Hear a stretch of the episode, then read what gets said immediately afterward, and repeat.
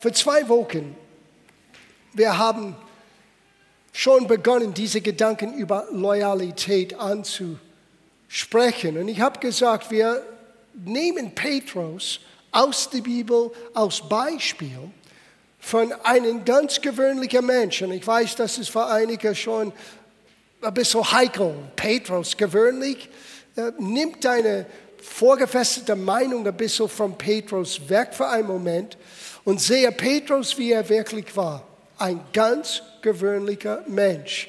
Wir haben ihn in unserer allerersten Lektion kennengelernt. Er hat eine Familie, hat ein Haus, hat eine Schwiegermutter, die scheinbar bei ihm lebte. Er hat ein Geschäft, er hat Ausrüstung für sein Geschäft, er hat Partners in seinem Geschäft.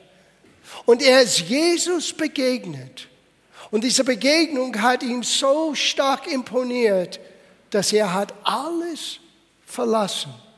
Sein bisheriges Leben, seine bisherigen Lebensziele und ist der Jesus nachgefolgt. Und wir haben gesehen in der allerersten Lektion, was das war. Man überliest das so schnell in der Bibel. Jesus kam und sagte, folge mir nach, und die haben alles verlassen und haben ihm nachgefolgt. Na, so einfach war das nicht. Jesus hat ihn neugierig gemacht durch das, was er hörte, durch die Predigt. Dann hat er die Güte Gottes erlebt und es heißt im Römerbrief, es ist die Güte Gottes, die uns zum Umkehr, zu Veränderung im Leben führt. Er hat das Fang seines Lebens erlebt. So viele Fische, dass die Boote fangen an zu sinken. Und dieser Wunder hat in ihm etwas geweckt, einen Respekt. Und er fiel vor Jesus nieder in Lukas Evangelium und sagte, ich bin ein sündiger Mensch, geh weg von mir. Und Jesus sagte, nein, Petrus, steh auf. Du wirst nicht mehr Fische fangen, du wirst lernen, was es heißt, Menschen für Gott zu gewinnen. Und so hat seine Veränderung begonnen. Und ich glaube, wir können uns alle in einer gewissen Art und Weise uns identifizieren mit Petrus. Wir alle haben Gottes Güte für die, die Jesus nachgefolgt sind. Wir alle haben irgendwann seine Güte erfahren. Und das hat uns verändert. Wir haben von ihm gehört, das hat uns neugierig gemacht. Und dann kommt das zu einem Punkt, wo wir beginnen, ihn zu sehen, wie er wirklich ist. Die Bibel nennt das Offenbarung. Und das haben wir in Petrus gesehen, wo Jesus sagte, bisher hieß der Simeon. Und er sagte, du bist jetzt Petrus, ein kleinen Stein. Jesus hatte Potenzial in Petrus gesehen. Er war nicht solid wie ein Stein zu jener Zeit. Er wurde das. Aber zu jener Zeit, er war alles anders als solid. Aber Gott hat immer das Potenzial in ihm gesehen. Und Gott sieht das Potenzial in dir und in mir. Und Gott spricht immer dieses Potenzial an. Aber wenn du verstehst, wonach Gott sucht, er möchte uns helfen, an dem Ort zu kommen, an den Punkt zu bringen, wo dieses Potenzial wird nicht nur von Gott gesehen, sondern wird ausgelebt. Und alle anderen werden es auch erleben. Gott hat Überraschungen für uns. Gott ist ständig am Arbeiten, uns zu verändern, damit unser Leben einen gewissen Aspekt von Jesus widerspiegelt. Wir sind vorher bestimmt, so zu sein wie sein Sohn. Und das kann nur Gott tun. So, wir sind bei dem Punkt, wo Petrus Loyalität lernte. Ich habe nur einen Schriftsteller letztes Mal vorgelesen. Ich werde das jetzt vorlesen und dann zu dem zweiten Punkt kommen, was ich nie für 2 Wochen machen könnte. In Matthäus Kapitel 16, Vers 24, Jesus sagte, wer mir nachfolgen will, darf nicht mehr an sich selbst denken, sondern muss sein Kreuz willig auf sich nehmen und mir nachfolgen. Wer sein Leben um jeden Preis erhalten will, der wird es verlieren, aber wer sein Leben für mich einsetzt, der wird es für immer gewinnen. Das klingt wie ein Paradox. Möchtest du dein Leben gewinnen, musst du bereit sein, das zu verlieren. So ist es bei Gott. Es gibt viele Dinge bei Gott, die du nur erfährst, nachdem du etwas getan hast. Möchtest du empfangen, musst du geben. Oh. Möchtest du groß sein, musst du aller Diener sein. Musst du bereit sein, dich zu erniedrigen. Es klingt wie ein Paradox, aber so ist das Königreich Gottes. Und Jesus sagte, wenn du möchtest dein Leben gewinnen, musst du es schon bereit sein zu verlieren. Das heißt, unser Kreuz auf uns nehmen, nicht sein Kreuz. Sein Kreuz könnte nur der Messias tragen. Stellvertretend ist er für dich und für mich gestorben. Das ist das Evangelium. Aber unser Kreuz ist die Bereitschaft, mit ihm zu identifizieren und zu sagen, Herr, nicht mein Wille geschehe, sondern dein Wille. Sieh, in dieser einen Aussage hast du gehört, was es heißt, dein Leben zu verlieren. Deine Träume, deine Ziele, die Dinge, die du nachjagst. Das alles Gott abzugeben und zu sagen, Herr, lass dein Wille in mein Leben geschehen. Und dann beginnst du, und nur dann beginnst du, das wahre Leben zu erfahren. Aber die Geschichte geht weiter und Petrus wird involviert sein. Und was heißt das, loyal zu sein? Loyal Gott gegenüber. Wir gehen zu einer Geschichte in Markus Kapitel 10. Nicht eine unbekannte Geschichte. Es ist die Geschichte von einem reichen jungen Mann. Und wir schauen das in diesem Aspekt an, was diese Begebenheit nicht nur für den jungen Mann auswirkte, sondern auch für Petrus, auch für die anderen Aposteln. Weil ihre Loyalität wurde genau in diesen Situationen auch in Frage gestellt. Schauen wir das an miteinander. Ab Vers 17.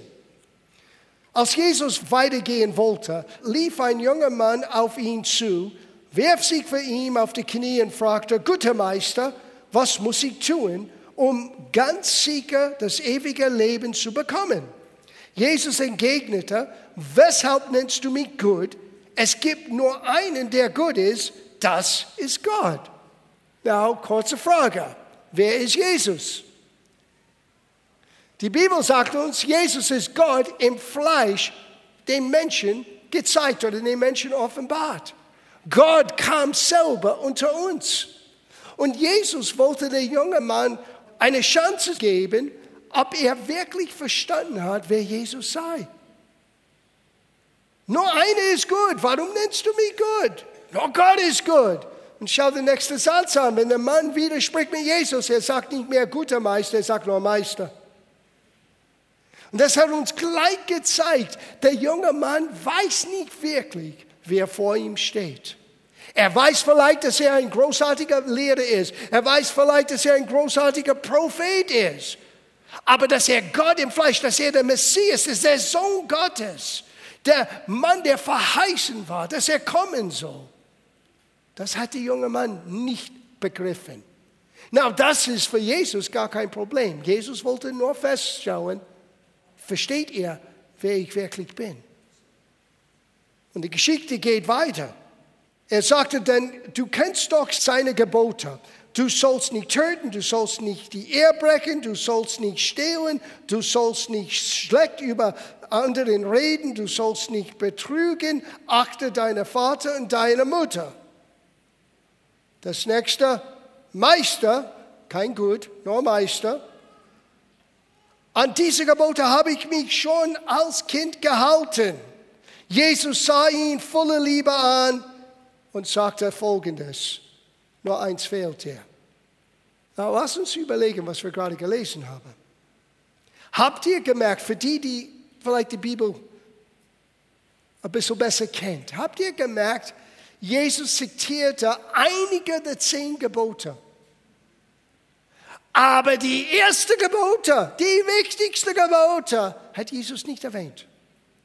Sieh, Jesus weiß im Vorfeld, was das Problem ist. Der junge Mann möchte ehrlich Gott suchen, wonach Gott sucht. Was muss ich tun? Was sucht Gott von mir? Was verlangt Gott von mir? Und Jesus wollte wissen, kennt ihr mich wirklich? Nein, er kennt mich nicht. Er nennt mich nicht mehr gut, er nennt mich nur Meister. Und das endet die Liebe Gottes für diesen Mensch überhaupt nicht. Jesus gewann ihn lieb, es heißt. Und Jesus wusste ganz genau, das Problem mit diesem einen jungen Mann ist, dass er das Wichtigste von allem, wonach Gott sucht, nicht begriffen hat. Und er wusste, dass der junge Mann würde diese Antwort geben. Ja, Herr, das habe ich alles getan. All die moralischen Dinge. Ich bin ein guter Mensch. Ich ehre meine Mutter und Vater und ich bin nicht neidisch und ich begehre nicht meinen Nächsten, dies, jenes und alles. Ich bin ein guter Mensch. Aber der Mann wusste selber, etwas fehlt. Weil ein guter Mensch macht aus keinem Mensch ein Christ. Nur gut zu sein ist nicht ausreichend, weil unsere Bemühung, gut zu sein, ist so viel niedriger von Gottes Standard, was wirklich gut heißt. Wir haben ein Dilemma. Wir wollen gut sein, aber wir sind leider nicht gut genug. Was machen wir? Dank sei Gott, dass wir guter Meister sagen dürfen, dass Gott kam für uns, dass er zum Kreuz ging. Und stellvertretend für dich und für mich gestorben ist. Und Jesus hat diesen jungen Mann lieb geworden. Er möchte ihm helfen aus diesem Teufelskreis. Er tut all die richtigen Dinge, aber das befriedigt nicht seine Seele, weil er weiß, etwas nicht stimmt hier. Das Wichtigste hat er nicht begriffen. Wonach Gott sucht, dass du Gott an erster Stelle setzt. Und wo sieht man das? Jetzt wird er verstehen, warum das Opfer kommt nach der Predigt. Ich habe die Bibel nicht geschrieben. Ich lese es nur vor. Eins fehlt dir. Ich muss ehrlich sagen, ich bin neidisch, dieser junge Mann. Weil ich zu Hause habe eine Liste, was mir fehlt. Wenn Jesus würde John sagen, nur eins fehlt dir, würde ich auf die Knie gehen und sagen, Halleluja. Ich weiß, ihr seid weiter fortgeschritten, aber. Na, sieh, wir alle haben Listen. Aber wisst ihr, die Listen sind nicht so wichtig wie die erste Priorität. Eins fehlt. Und dann sagt ihr, Herr, geh nicht zurück und mach die erste Gebote. Geh nicht in den Tempel und mach dein Opfer. Er sagte, eins fehlt dir. Nimm alles, was du hast, verkaufe es und gib dem Armen. Nimm dein Kreuz auf dich und folge mir nach. Und der Mann ist traurig, weil er hat viel Besitz. Man könnte das anders sagen, der Besitz hat ihn in Besitz genommen. Und das war sein Problem. Er könnte Gott wirklich nicht loyal gegenüber sein, weil etwas anderes hat den ersten Stelle hineingenommen in seinem Herzen. Sein Vertrauen in seine Sicherheit. Und wisst ihr, für uns Christen ist genau dasselbe. Deswegen ist unser Geben so ein wichtiger Bestandteil von unser Christsein. Einige sitzen da, wenn das Opfer wird erhoben und sagen, ja, jetzt wollen sie nur mein Geld. Na, Gott braucht dein Geld nicht, Gott möchte dein Herz. Aber an was du festklammerst, da ist dein Herz. Wenn dein Vertrauen ist in Gott, dass er deine Quelle ist, dass Gott für dich sorgt, denn Gott Anteil zu lassen an das, was dir gehört, ist überhaupt gar kein Problem. Für mich ist es eine gewisse Sicherheit. Es ist so leicht für uns, zurückzufallen, auch für uns, die Jesus nachfolgen, in dieser alten Muster vom Selbstsüchtigsein. Auf mein eigenen Wohlbefinden, auf meine eigenen Sicherheit zu achten. Und Gott erlaubt mir jeden Monat, er schenkt mir die Fähigkeit zu arbeiten und dank sei Gott, durch die Arbeit habe ich einen Lohn, aber ich darf von diesem Lohn als erstes nehmen und sagen, Herr, die Erstlingsgabe gehört dir. Ich habe keine Ahnung, was kommt diesen Monat. Und du hättest vielleicht die Herausforderungen sehen müssen vom letzten Monat, aber eins weiß ich, ich nehme die erste. Und ich gebe es dir, weil ich möchte jedes Mal neu bekennen, meine Loyalität hast du, Herr. Und das kann man nicht in ein Lied allein zum Ausdruck bringen. Das muss man beweisen in Taten. Und manchmal es hackt für uns Christen in diesem Bereich. Und es ist, weil wir noch nie gelernt haben, wirklich Gott an erste Stelle zu setzen. Er hätte diese junge Jude, den Alten Testament wirklich gewusst, weil er scheinbar war belesen, hat er studiert. Er wusste den Gesetze, er hat alles getan. Hätte er gewusst, wer immer den Armen segnet, hat dem Herrn geliehen und der Herr selber wird ihm zurückzahlen. Gott würde ihm in seiner Schuld stehen, nach seinem eigenen Wort. Er hat es nicht verstanden. Jesus wollte nicht sein Geld. Jesus wollte ihm helfen, frei zu sein von seiner Abhängigkeit, von seinem Besitztum. Und er ist leider weggegangen. Na, hier ist ein interessanter Gedanke über Jesus. Jesus ist ihm nicht nachgefolgt. Jesus rennt ihm nicht hier hinterher und sagt, wait a minute, du hast es nicht verstanden, ich wollte nicht dein Geld, ich wollte dir helfen, frei. Das hat Jesus nicht getan. Wenn wir wollen weggehen, wir können weggehen. So ist Gott mit uns. Gott gibt uns die Möglichkeit, unsere eigene Entscheidung zu treffen. Aber hätte dieser junge Mann gesagt, Jesus, ich verstehe das nicht, helf mir. Jesus hätte ihm das erklärt. Und vielleicht heute Morgen sitzt einer den anderen her.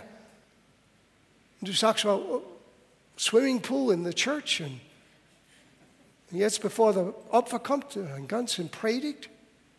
Wenn du Gott fragst, Herr, was hat das zu tun mit mir? Du wirst überrascht sein. Jesus wird dieses Gebet erhören. Jesus wird dir zeigen.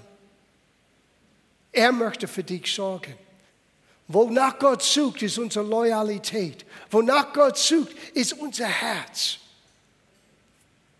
Und die Jünger haben es gleich verstanden. Der junge Mann geht weg und man liest den nächsten Satz, wenn wir das weiterlesen. Wir lesen zuerst Vers 23. Wie schwer ist es, doch für einen Reichen in das Reich Gottes zu kommen, hat Jesus gesagt. Er sah, wie entsetzt sein Jünger über diese Worte waren. Na, warum waren sie entsetzt? Weil scheinbar, die waren nicht so arm, als wir manchmal denken. Wenn sie alle arm waren, wenn wir dieses Bild vom armen Apostel, die Jesus nachgefolgt hatten, dann hätten sie alle gesagt, Amen. Amen, Jesus. Aber das hat sie nicht gesagt. Die sind entsetzt. Und schau, es wird noch schlimmer.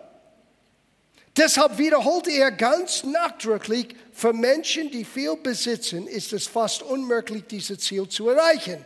Er lässt sich ein dickes Seil in ein Nadelöhr einfädeln, aus diesen Menschen, die an ihrem Reichtum hängen. Denn das ist das Problem. Wir hängen an Dingen und nicht an Gott. Habt ihr es gehört? Wir hängen an Dingen und nicht an Gott. Wir sagen Halleluja. Wir singen mit Freude. Aber wo hängt unser Herz? Wonach Gott sucht, ist dein Herz. Alles andere ist zweirangig. Darüber erschraken die Jungen noch mehr.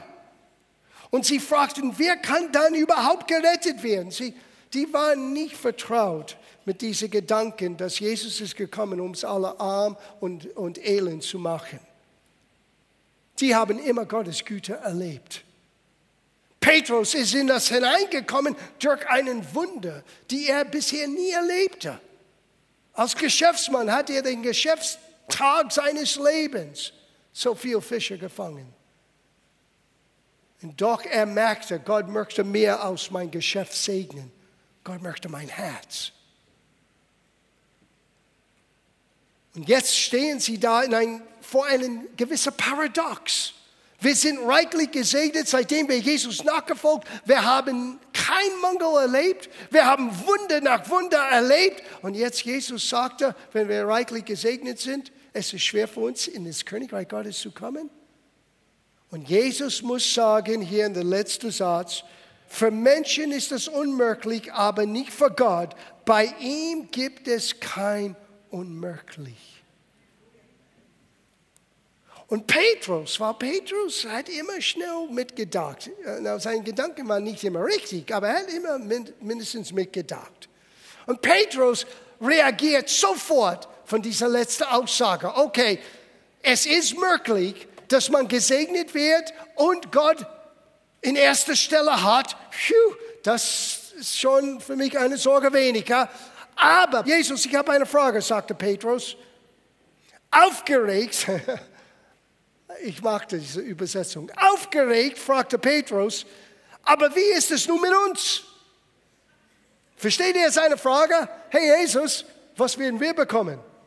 Wir haben alles abgegeben. Wir sind dir nachgefolgt. Wir zeigen dir und Gott unsere Loyalität. Was bekommen wir? Na, du würdest denken, das ist eine freche Frage. Man fragt solche Dinge nicht in die Kirche. Sieh, wo immer Jesus ist Kirche. Man sollte nicht. Na, Jesus macht seine Ehrlichkeit. Es gefällt Jesus, dass Petrus, auch wenn er daneben lag, er war ehrlich. Und jetzt hat er begriffen, es war nicht das Geld, es war sein Herz. Es ist nicht der Segen Gottes, die uns Gott fernhält, es ist, wenn wir Gott nicht loyal sind. Jetzt blicke ich zurück. Wir haben alles aufgegeben. Was bekommen wir? Und Jesus sagte, nichts. No, das hat Jesus nicht gesagt. Lass uns lesen, was Jesus sagte. Jesus antwortete, das sollt ihr wissen. Darf ich euch sagen, in Abschluss heute Morgen, dies hier sollt ihr wissen. Das musst du hören. Gott ist nicht hinter dein Geld her. Gott möchte dein Herz haben. Aber bis du lernst, Autorität auszuüben, über das, was Gott dir anvertraut hat, bis du bereit bist, Gott Anteil zu haben an sowieso, was von Gott kommt. Du wirst immer so leben wie der reiche junge Mann. Du kannst alle richtigen Dinge tun, du kannst gesehen an alle richtigen Orten, aber das ist nicht, wonach Gott sucht.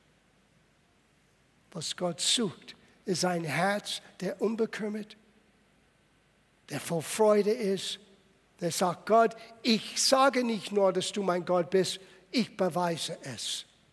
Ich bin einer, der gerne ein Segen sein möchte. Dir gegenüber, der Gemeinde gegenüber, Menschen gegenüber. Ich bin berufen, von Neuem geboren, ein Segen zu sein.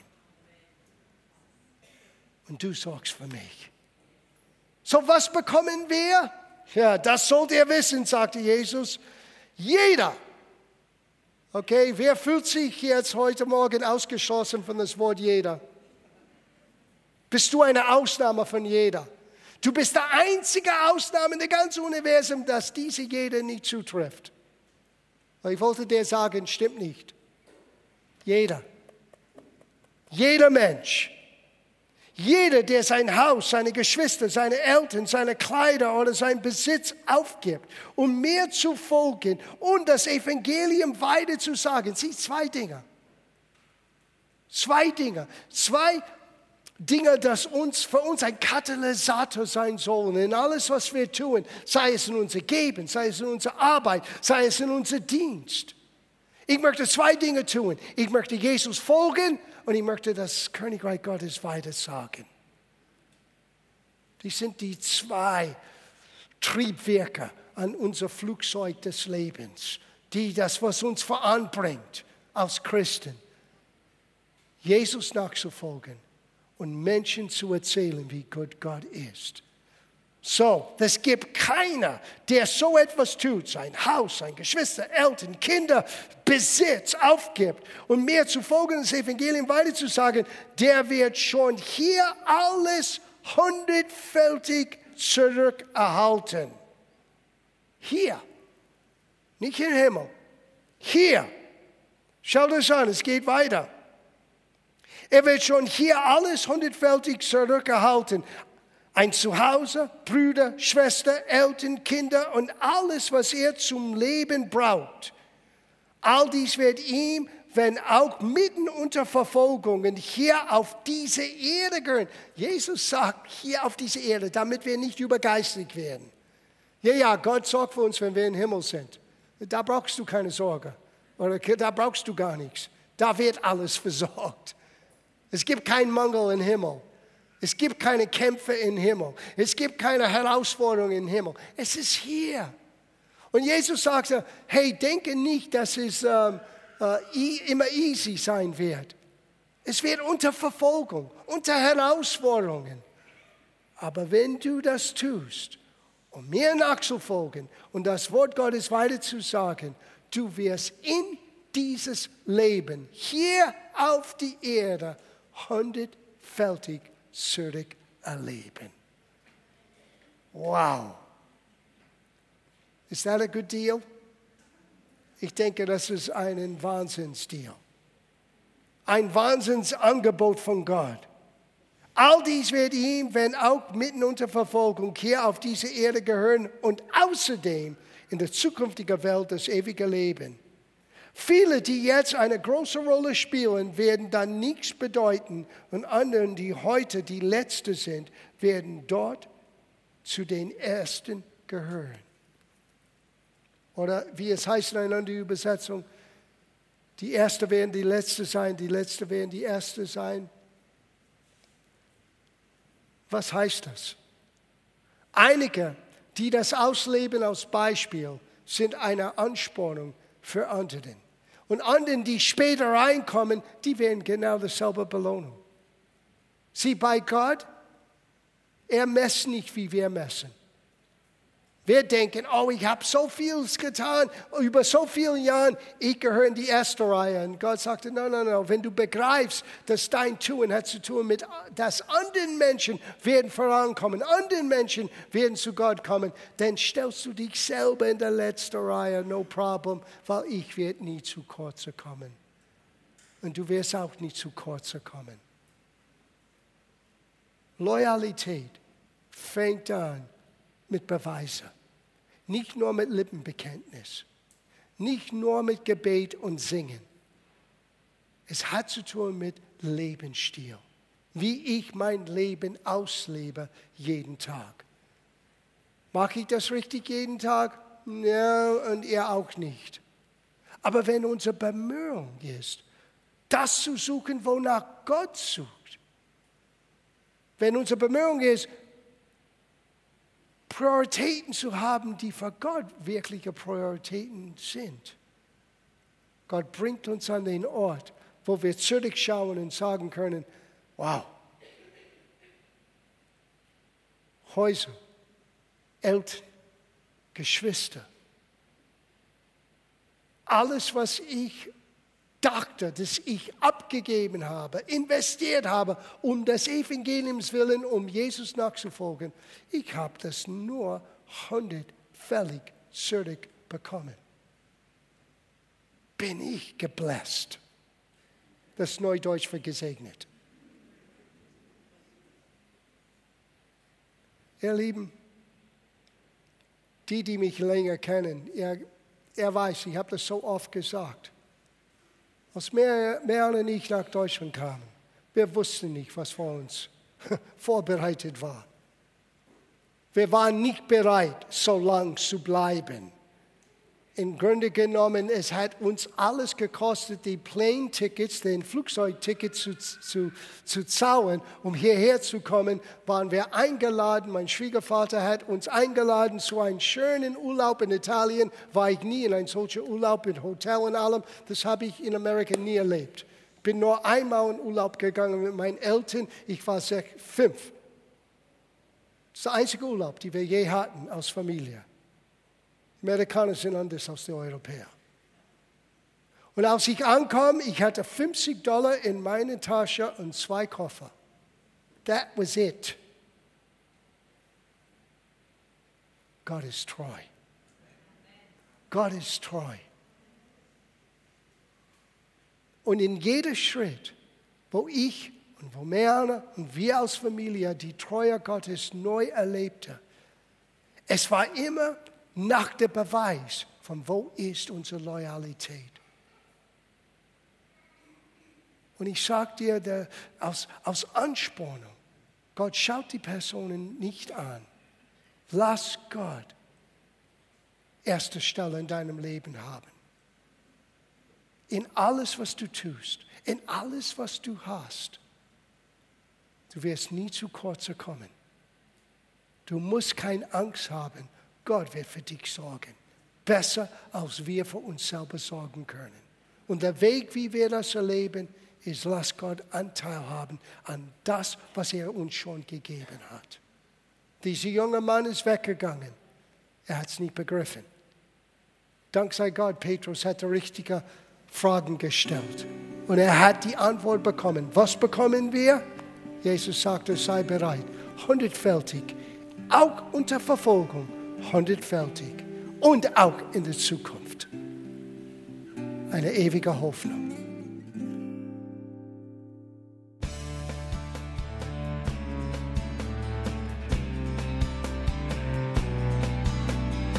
Liebe Zuhörer, das war ein Ausschnitt eines Gottesdienstes hier im Gospel Life Center. Auf unserer Website www.gospellifecenter.de können Sie die Notizen für diese und andere Predigten nachlesen und sich über die Arbeit von Gospel Life Center informieren. Wir wünschen Ihnen Gottes Segen.